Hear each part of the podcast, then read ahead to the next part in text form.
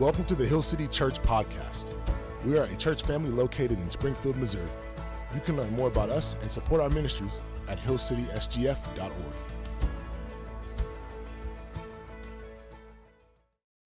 A reading from Mark 10, verses 24 to 26.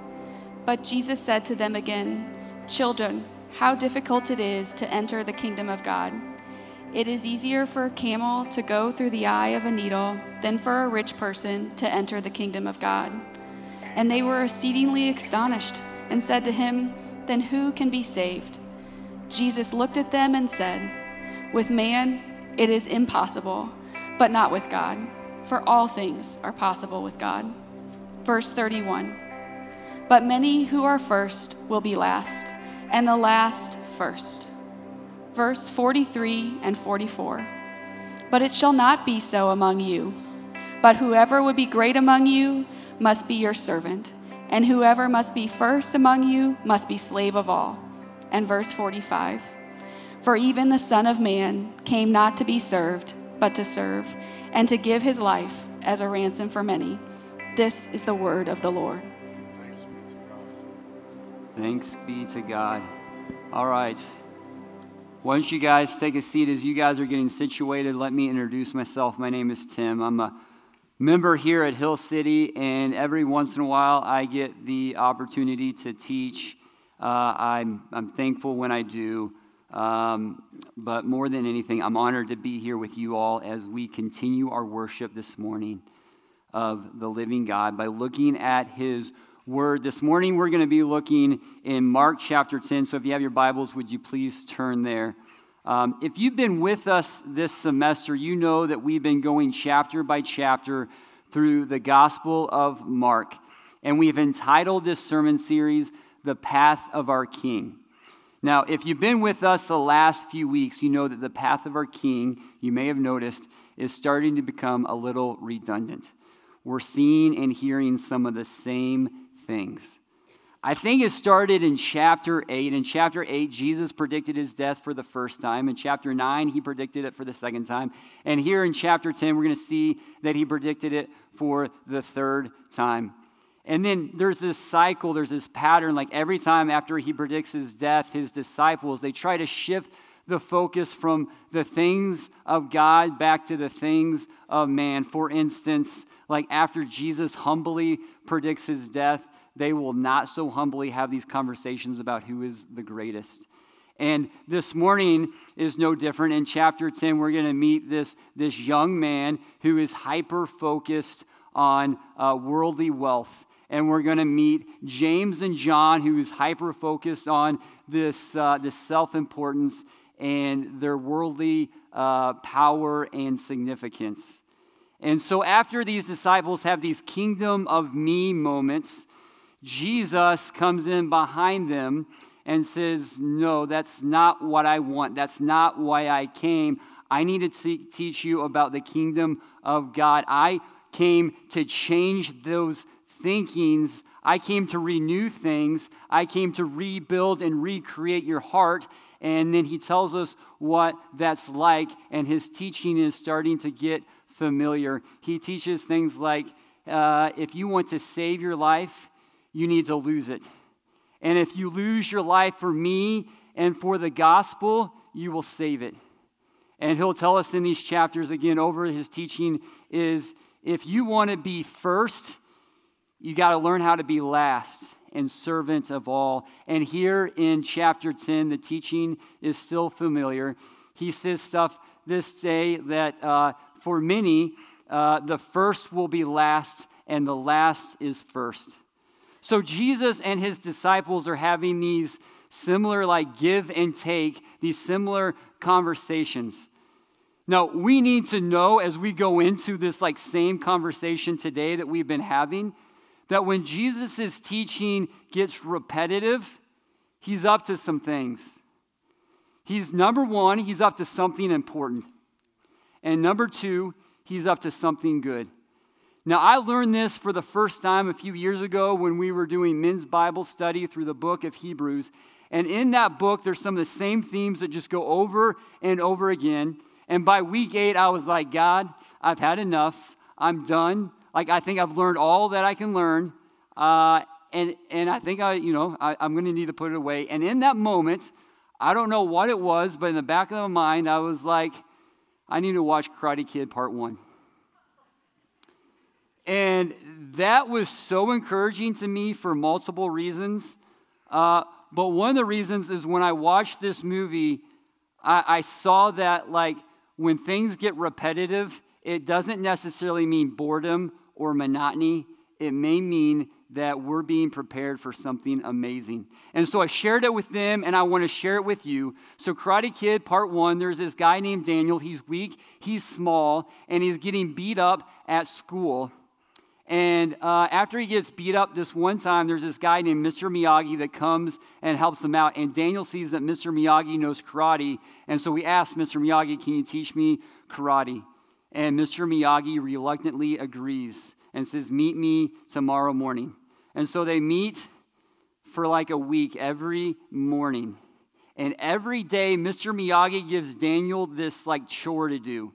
And the chore is this task that he wants done a specific way, and he wants it done over and over and over again until it's done. These chores are wax the car, wax on, wax off, paint the fence, uh, uh, sand the floor, and then paint a house. And every time it's over, over again until it's done. And at the end of the week, Daniel's like, man, I've had enough. He's got blisters, he's sore, he's frustrated. His frustration is starting to go into anger, and he's going to go tell Mr. Miyagi like what he really thinks and give him uh, a piece of his mind. And so let's take a look at how this interaction took place. Sand floor. Big sucker. Sand floor. Now show me wax on, wax off. Hey.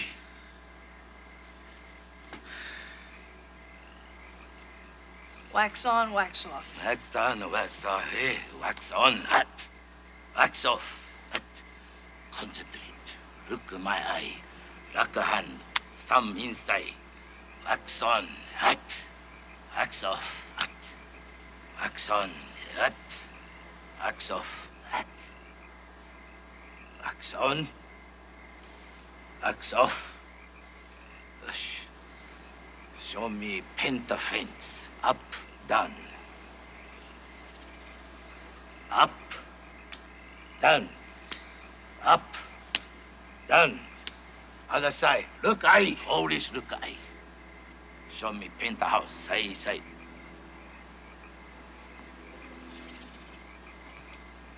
Wrist. Side, side. Side, side. Yes.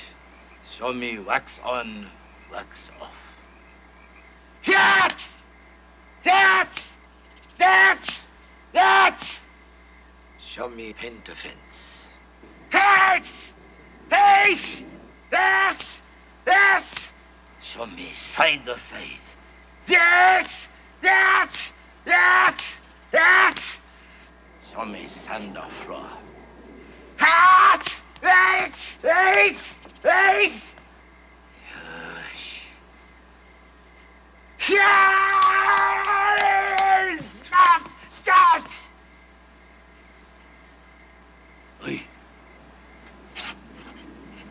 Hey, look, eye. Always look, eye.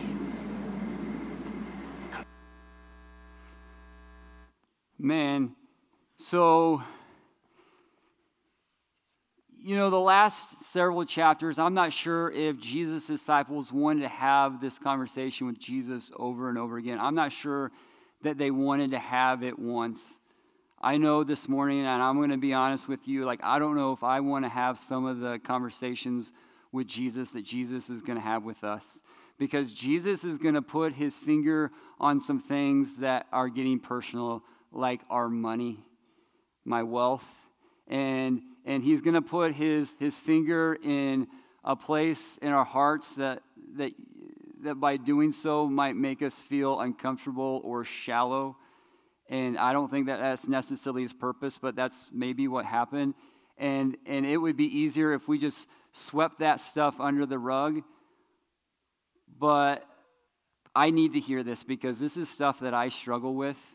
Like, and, and this is just me being transparent with you guys. Like, I've struggled with this stuff for a really long time. Like, 20 years ago, when I chose my profession as a physician, two of the main reasons I did that was because of the money and the social status that came along with it. And it's embarrassing to say, but I think Jesus wants me to hold this in front of his teaching as he teaches it over and over again. And let me remember that when he teaches against this stuff and hits it head on, he's up to something important and he's up to something good. So when he teaches this stuff over and over again, like we need to know that he's not trying to break us down or he's not trying to burden us. But just like Mr. Miyagi with Daniel, he was trying to build him up. Jesus is trying to make us strong. So, with that, guys, let's get into the teaching today. We're going to start in uh, verse 17 and we're going to go to 45. We're going fast, so get your coffee. Let's go. Verse 17 And as he was setting out on his journey, a man ran up and knelt before him and asked him, Good teacher, what must I do to inherit eternal life? And Jesus said to him, Why do you call me good? No one is good except God alone.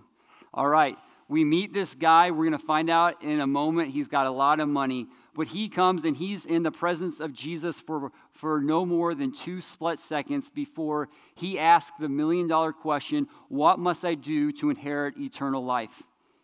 He comes and he asks the big question, and Jesus is going to give the big answer. In fact, he's going to give this guy more than he bargained for. He's going to do soul surgery on this guy. He's going to crack this guy's chest and he's going to find the sin cancer in there that's going to keep him from living the full life for all eternity. But Jesus wants to do something before he answers the question. He wants to tell this guy that he has the authority to do that. And so you may have noticed that this guy, he comes in and he says, Hey, good teacher. And Jesus is like, all right, we're just going to stop there. Uh, and let me, let me just get things straight before we move on. You called me good, but Jesus says, but only God is good. Almost as if he wants this guy to connect the dots. Uh, he's like, hey, do the math. Uh, and the math is, is that Jesus is God. And so when this guy thinks back on this conversation, is like, man, what right did Jesus have to talk to me about my money? Well, he has every right because he's God. So as Jesus is doing soul surgery, maybe on some of us this morning, and he is trying to renew our hearts and our minds, uh, and it starts to get uncomfortable. Well, well, one, like, just be assured that, like, he is highly qualified to do that because he's God. And he doesn't just want to, uh, to remove, he wants to renew, he wants to rebuild. And, uh, and he does so and is qualified because he's God. All right, so, so Jesus is like, now that we got that out of the way, I'll answer the question. And in 18, and Jesus said to him, uh, well, oh, and 19. You know the commandments. Do not murder, do not commit adultery, do not steal, do not bear false witness, do not defraud, honor your father and mother. And he said to him, Teacher, all these things I have kept from uh, uh, my youth. And Jesus, looking at him, loved him and said to him, You lack one thing. Go sell all that you have and give to the poor, and you will have treasure in heaven. And come, follow me. Disheartened by this saying, he went away sorrowful for he had great possession. All right, here we are. We're getting into some thick territory Jesus and wealth. Now, Jesus talks about money more than almost anything else, and he, as far as I can tell, rarely has anything favorable to say about it. When you, when you hear Jesus talk about money, it's almost as if he's describing a game of hot potato. He's like, Woe to the person that holds on to it too much. In fact, hold on to it as loosely as possible, pass it on as quickly as you can. Don't store it up. Don't put it in your pocket. And certainly don't chase it. If you do, you won't win. This is how Jesus talks about money a lot. And the tone here in chapter 10 is no different. As we see Jesus and this interchange between this man, we see some things about money and wealth. One is for this guy is um, money was addictive to him in, in a sense. It, it had a way of getting between his heart and God, even when nothing else could. So this guy, this guy was a good guy. On the outside, he did all the right things. He didn't cheat or steal to get his money. He made his mom proud. He didn't have an anger problem. More likely than not, he didn't have a sex problem or a drug problem. But the one thing that got his heart was money, and it grabbed it and it wouldn't let go.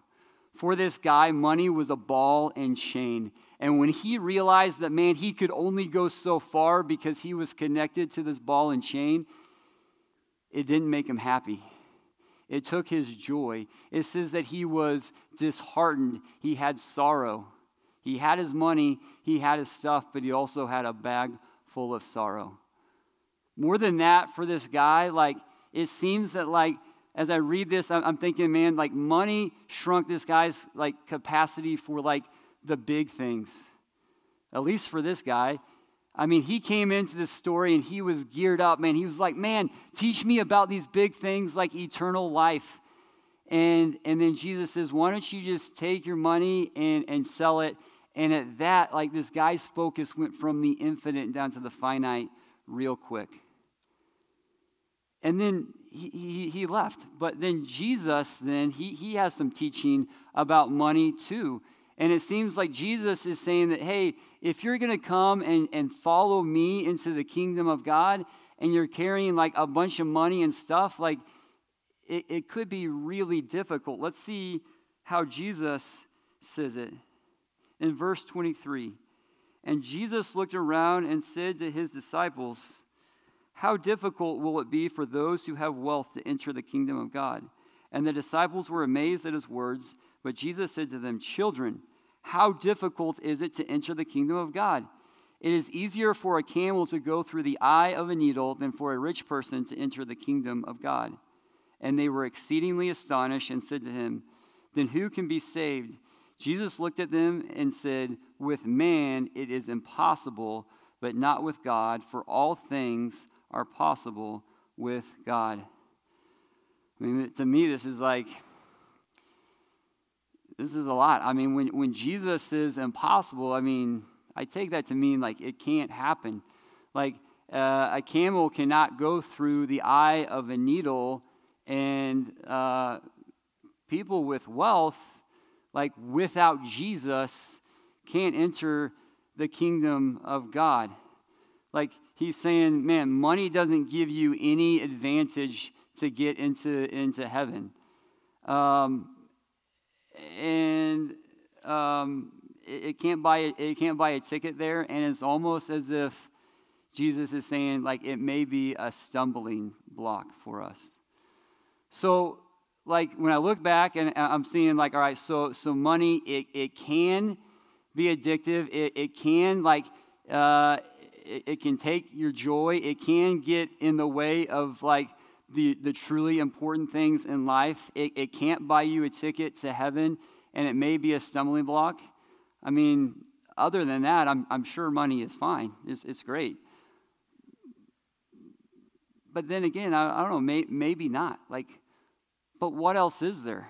I mean, like how, how do we do life? What, what alternative is there if there's, if there's not that? And so Jesus knows that. And he is going to give us an alternative. He is going to start showing us that this kingdom that he wants to build, this new status quo that he wants to create. And he tells us this in verse 31. It says there, But many who are first will be last, and the last first. Now, this had to have been completely profound for his disciples. And if you are still listening this morning, it's got to be completely profound to you because for the mind that is in this world, this is just crazy talk. I mean, Jesus, when he wants to redefine things, he wants to redefine things. The first is no longer first, he says. The last is no longer last. I mean, in, in this discussion, it's almost as if Jesus is saying, hey, take everything you know that the world has taught you about wealth and success, like, and then flush that down the toilet because you need to have your minds trained and your hearts trained to think about wealth like completely different. It's a lot to comprehend. It's a lot to understand. I, I keep on thinking, man, like, what's the catch? Surely there's a catch. But I'm not sure that there is a catch because Jesus keeps on saying this stuff like over and over again. It's, it's like he's unrelenting in how he talks about this new status quo. And uh, I think he knows that it must be a lot for us. And so he pulls his disciples in and he's going to start to share how he's going to turn the world's ideas on their head. He tells us the how starting in verse 32. And they were on their uh, they were on the road going up to Jerusalem, and Jesus was walking ahead of them, and they were amazed, and those who followed were afraid. And taking the twelve again, he began to tell them what was going to happen, saying, See, we are going up to Jerusalem, and the Son of Man will be delivered over to the chief priests and the scribes, and they will condemn him to death and deliver him over to the Gentiles. And they will mock him and spit on him and flog him and kill him, and after three days he will rise. So Jesus isn't going to change things with some military campaign or some slick propaganda scheme. Mainly, we're going to find out he's not going to do those because those things won't work. But he is going to do what will work. He's going to get it done through his death and resurrection. Jesus believes, like what he's trying to, to teach his disciples, he, Jesus believes that it's the very best. And so he is going to lead by example big time. He is going to redefine and recreate and renew things, not by shouting orders from his majestic throne, but he is going to change things by waking up out of death and walking out of the grave. And when I think about uh, and hear that, I'm like, I don't know what's more wild, what Jesus wants to do or how he's going to do it. It's a lot. And speaking of a lot, we're about to meet James and John. And like, I'm endeared to these guys. I love these guys mainly because I see myself in these guys like quite a bit. But when you when we see the response that they have to how Jesus is going to do this, uh, and his death and resurrection, like you realize these guys are a bunch of boneheads. All right? So let's look at what they have to say. In verse 35, it says, And James and John, the sons of Zebedee, came up to him and said to him, Teacher, we want you to do for us whatever we ask of you. And he said to them, What do you want me, uh, what do you want me to do for you? And they said to him, Grant us to sit one at your right hand and one at your left hand in your glory. So, Jesus has just shared with these guys the most important events in all of history, an event that included his torture and murder. And for these guys, it was almost as if they had only heard Jesus tell them what he was going to have for dinner that night. Like it went in one ear and out the other. They completely missed the importance uh, uh, and the goodness of the cross because they were so focused on themselves. Just like the rich young man couldn't imagine a greatness or a world without his wealth, like James and John can't imagine a world or a greatness that uh, did not include the world seeing them as significant and having power.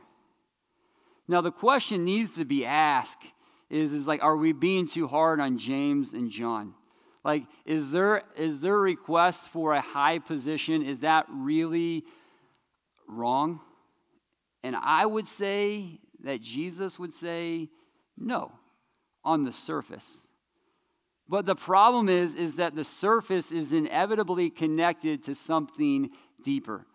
So James and John are not asking for a high position because like they want to feed this part of their heart that like wants to further the kingdom of God, they're making this request because there's a part of their heart that has self love in it and they want to feed that self love. And when they do, it very quickly goes to self idolatry. And so when you when you peel back the, the surface, that's what you see, and that's what Jesus wants to, to, to challenge is that idolatry. But that's not what, and that's not what Jesus wants. And, and again, I mean, Jesus' uh, mode and mission here is, is what he's trying to do is he wants to rework that heart. He wants to, to pull back the surface and he wants to reconnect the lines. He wants to, he wants to wash away that self love and he wants to cr- recreate the heart. And so the things on the surface that feed the heart are completely different. That's what Jesus wants to do uh, and that's his mission. He's been trying to teach his disciples over and over again. And so he's going to keep chipping away at this and, and trying to keep pushing towards this last is first economy. And so he does. And the conversation keeps, on going between James and John and Jesus. And, and, and the conversation just gets, weird, just gets weirder. Um, as we're reading the next few verses, like it's almost as if Jesus is speaking Swahili to a group of middle school boys. I mean, these boys, these disciples, like their, their understanding is, is very, very low. But man, their confidence is very, very high. So as, as we read that, I want you to see this. And we're going to read a lot of verses here. Uh, we're going to miss a lot of stuff. But what I want you to get is, is I, want to, I want you to see how Jesus is just pushing and teaching this last is first economy. And then I want you to see how his disciples just don't get it. He does teaching, they don't get it. He does teaching, okay? We are in uh, verse 38. And Jesus said to them, You do not know what you're asking. Are you able to drink the, the cup that I drink or to be baptized with the baptism with which I am baptized. Jesus is saying here, man, you follow me, this last is first economy, there's a lot of suffering. And at that they said to him, Yeah, we're able, no problem. And Jesus said to them, Yeah, so so yeah, I mean, like it was a yes or no question, and I'm pretty sure by by their answer, they didn't even understand the question. Uh, and they and they said to him, Yeah, we're able. And Jesus said to them, The cup that I drink you will drink, and with the baptism with which I am baptized, you will be baptized. But to sit at my right hand or at my left is not mine to grant, but it is for those for whom it has been prepared. And then we hear from the disciples again. And then the ten heard it and then began to be indignant at James and John. So this isn't just a James or John problem. This is like an everybody problem. This is like all the disciples. The disciples were mad. The only reason they were mad was because they didn't ask Jesus first for those positions. Like, and so like Jesus is talking and they just go back to like, hey, can you give me stuff? Can you make me more cool in this world? All right? And so then Jesus, like he hears them, but he just keeps going and he gets back into his familiar teaching. And Jesus called uh, them to him and said to them, You know that those who are considered uh, rulers over the Gentiles lord it over them, and their great ones exercise authority over them. But it shall not be so among you. But whoever would be great among you must be your servant, and whoever would be first among you must be slave of all. Alrighty, at some point, we got to realize, the disciples got to realize that, like, if we're even going to get it or have any hope of our minds or our hearts being, like, redirected and conformed to Jesus' teaching, like, we need something big. Like, Jesus has been teaching, and his teaching is good, but, like, the teaching's not getting it done we need something more. We need to know what Jesus already knew and had planned for. If we're going to get it, we need verse 45. So here it is, verse 45. For even the Son of Man came not to be served, but to serve and to give his life as a ransom for many. So here Jesus says that I am the Son of Man. He's the Messiah. We've already established that he's the Son of God. And as such, he, he gets to do whatever he wants to do. It's one of the perks of being God. His thoughts and his actions are only determined by his deepest desires. But here's the good news for sinners like you and me that can't do it ourselves. He did not, like, one of his great desires is not to be served, but to serve. It's what makes his heart happy. Like things like things like serving, humility, being lowly, being uh, last so that others can be first. These are the things that stir Jesus' affections.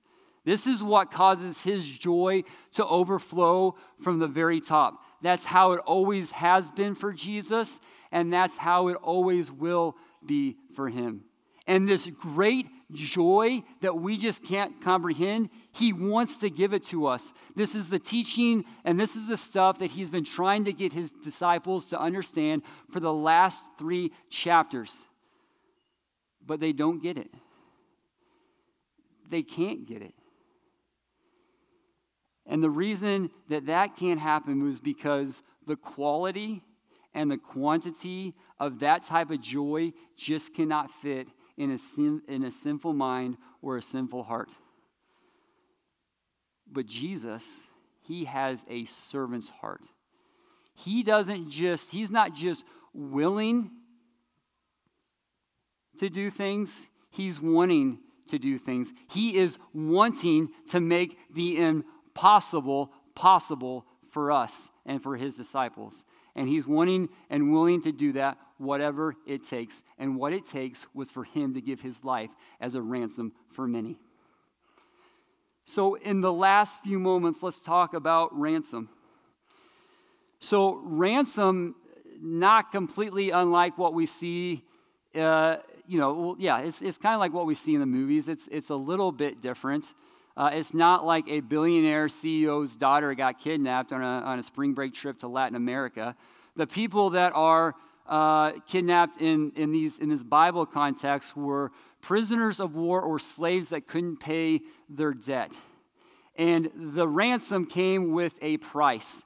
And the price was determined by a few different things. One was the severity of crime or the level of transgression that was committed. For instance, if you stole a stick of bubble gum, the, the, the ransom would be a lot less than if you killed the, um, or assassinated a rival king and then got caught. That ransom would be much higher. The other thing that determines the price of the ransom is the unique value that the person had to the one paying the ransom. For instance, if you were some random kid down the street, you would pay uh, a lot less for that than you would for your own child. Now that's, now that's ransom. Let's talk about ransom specifically in this verse, in verse 45. Jesus is the one that's paying this ransom. You and I, we are the ones that need to be ransomed. Now, the price of the ransom that's harder to describe. That's harder to determine. That price is harder to quote because the crime that we have committed, it was of the worst kind. God has come to us and says, I want to be your God and I want you to be my children. I want my treasure to be your treasure. And we rejected his offer and we spit in his face. And as you might imagine, that has incited anger in him, and rightfully so and the price that it takes to appease the wrath of a righteous God, that price is inconceivable.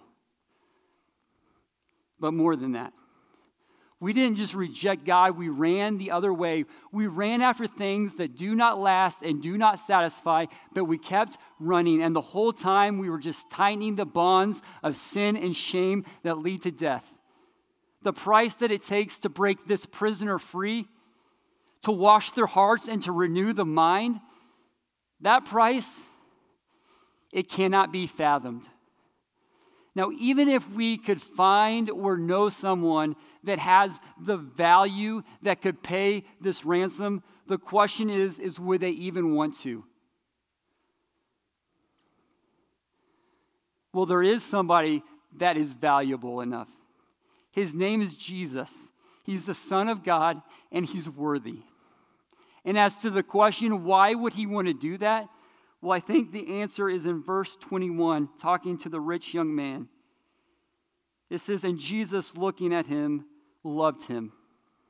Jesus loved the rich young man. And he sees us, he sees us for what we are. He sees us as slaves. But he loved us. He loved us so much that he didn't want to just pay our ransom in part, he wanted to pay it in full with his life. And when you look at this, when you look at the value of Jesus from the outside, yeah, it's crazy. But when you look at it from a sinner's perspective, and you see the value of Jesus and the ransom that he paid for you, is still crazy. Is crazy awesome. And you start to understand things in a way that you couldn't have understood them any other way. Your appetites change. The things of this world fade away because you have tasted and seen glory, infinite glory. If you're serving communion, would you please go to your spots? And with the rest of you guys, would you guys please stand and let me pray over you guys?